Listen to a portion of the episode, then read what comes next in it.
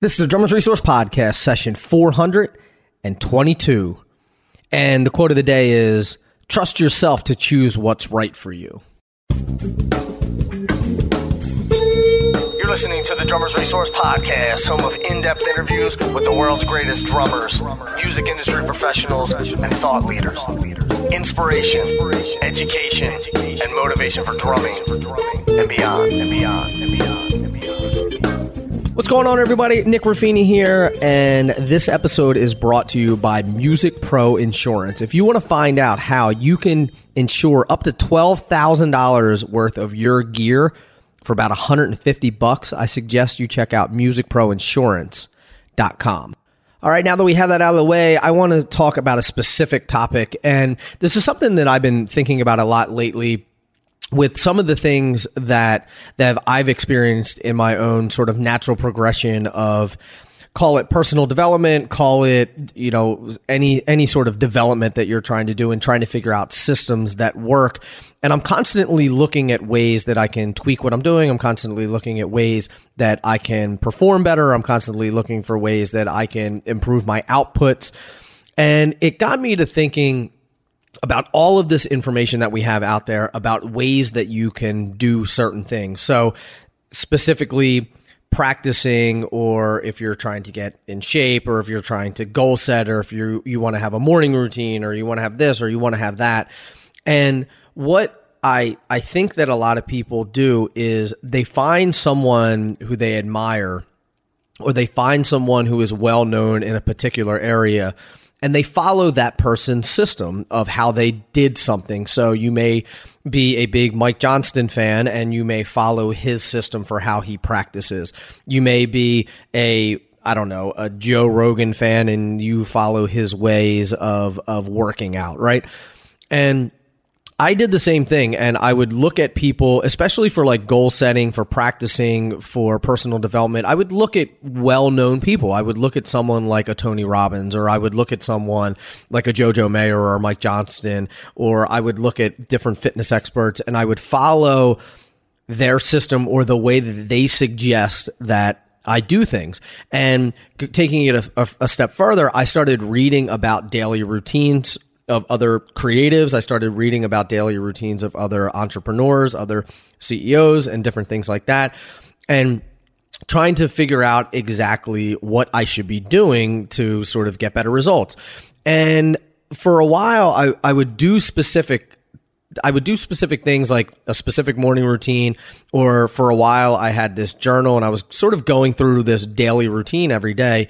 And I was writing things down. I was journaling this thing. I was meditating. I was doing this. And what I realized is it started to become a thing in and of itself that I had to worry about doing every day. And I started to realize, hey, this isn't necessarily working for me, doing this thing this way.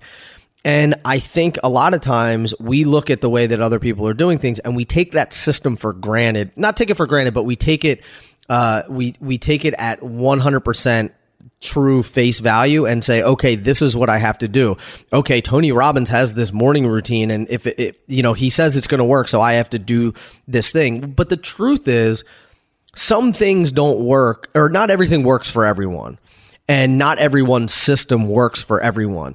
So you may hear that I get up at 5:30 in the morning, and you say, oh, if I want to do what Nick does, then I'm going to get up at 5:30 in the morning. But that may not work for you. And you may find that I meditate every day, but meditating isn't going to make you successful. It's just something that I do. And it happens that a lot of successful people do that, but it's not going to make you successful. Getting up early is not going to make you successful. Making sure that you practice at 5:30 in the morning is not going to make you successful. Taking a cold shower is not going to make you successful. So the point of what I'm trying to say here is I think that you need to go out in the world, find what's worked for other people, and start figuring out how you can implement that into your own thing. You can either create your own, or you may find a system that works for you that has already been made by someone else. So I'm not necessarily saying don't use someone else's system. I'm saying that you should design something that works for you. I'm going to take a quick pause, but when I get back, I want to talk about how my system has evolved over the years.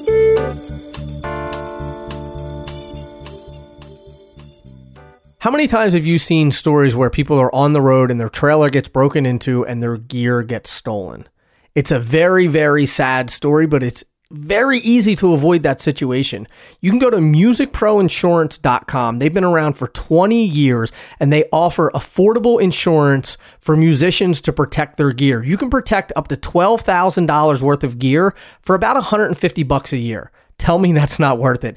Not to mention, if your stuff gets stolen out of your car or out of a trailer, it is not covered by your car insurance. I've had this problem myself. Head over to musicproinsurance.com. You can get a quote immediately, and you can have protection on all of your prized music possessions. Check them out, musicproinsurance.com.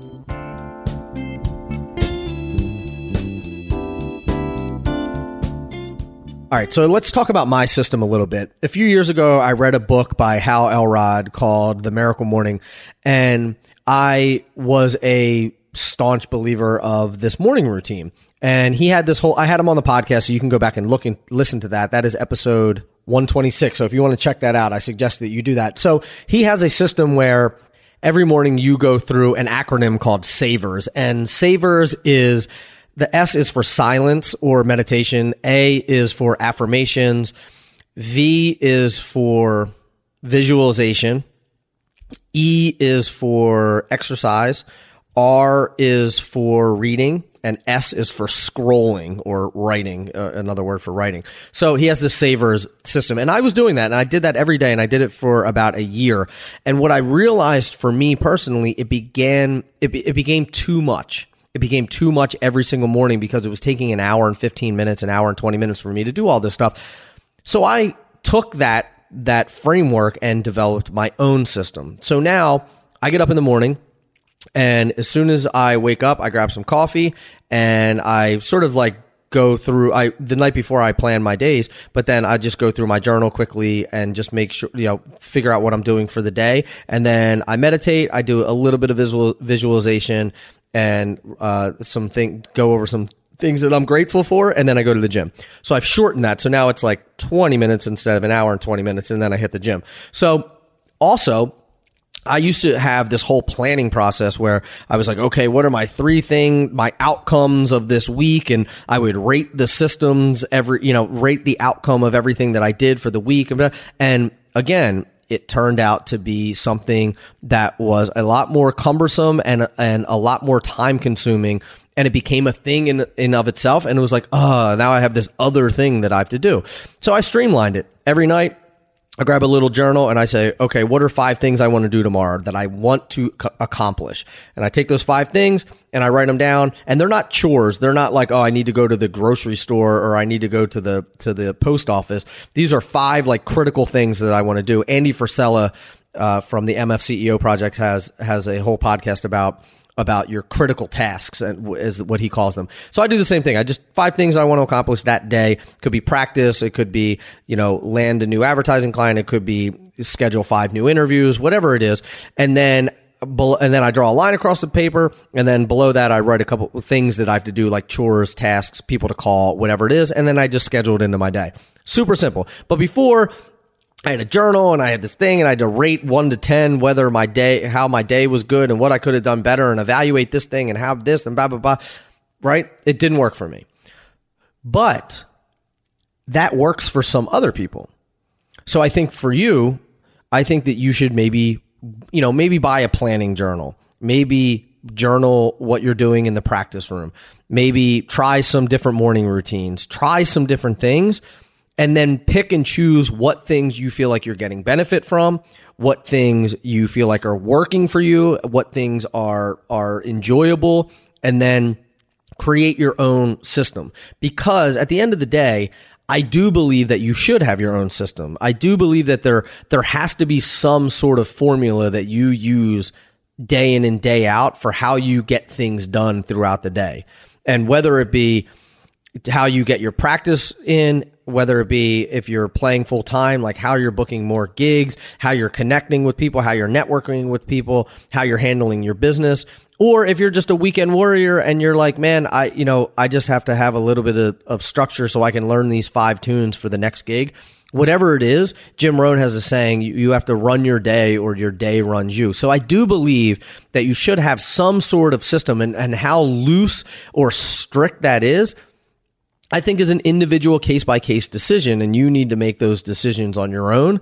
But again, try some different things. Check out some of the stuff that I do. Check out some of the stuff Chase Jarvis does. Check out some of the stuff that Andy Frisella does. Check out some of the stuff that Tim Ferriss does. Check out some of the stuff that Jojo Mayer does and Mike Johnston does and Benny Greb does and all that stuff. So, Benny Greb has a different practice routine than Mike Johnston has, than Jojo Mayer has. Like, Jojo Mayer talks about not being a strict practicer and doesn't really have a system for how he practices. And I don't think anyone's going to argue and say that Jojo Mayer isn't an accomplished player. The complete opposite of that, Mike Johnston. Mike Johnston has a very, very systematic, regimented way of practicing. I don't think anyone's going to sit here and say that Mike isn't an accomplished drummer as well. So the two of them, sort of equal results, amazing players, completely different systems of how they got there. And I don't want you to look at Mike and say, I need to have that practice routine, but I can't be that strict, and I'm never going to be able to do it because I can't be that strict. Or I don't want you to look at Jojo and say, Jojo had this really loose practice routine, and I need to be more regimented, and I need to be super strict. So do whatever works for you. Go out there, get the information from the people, see how they're doing it, see how they've done it, see what worked for them, and then implement that into your life. Cool? Cool. Thanks for listening. Peace.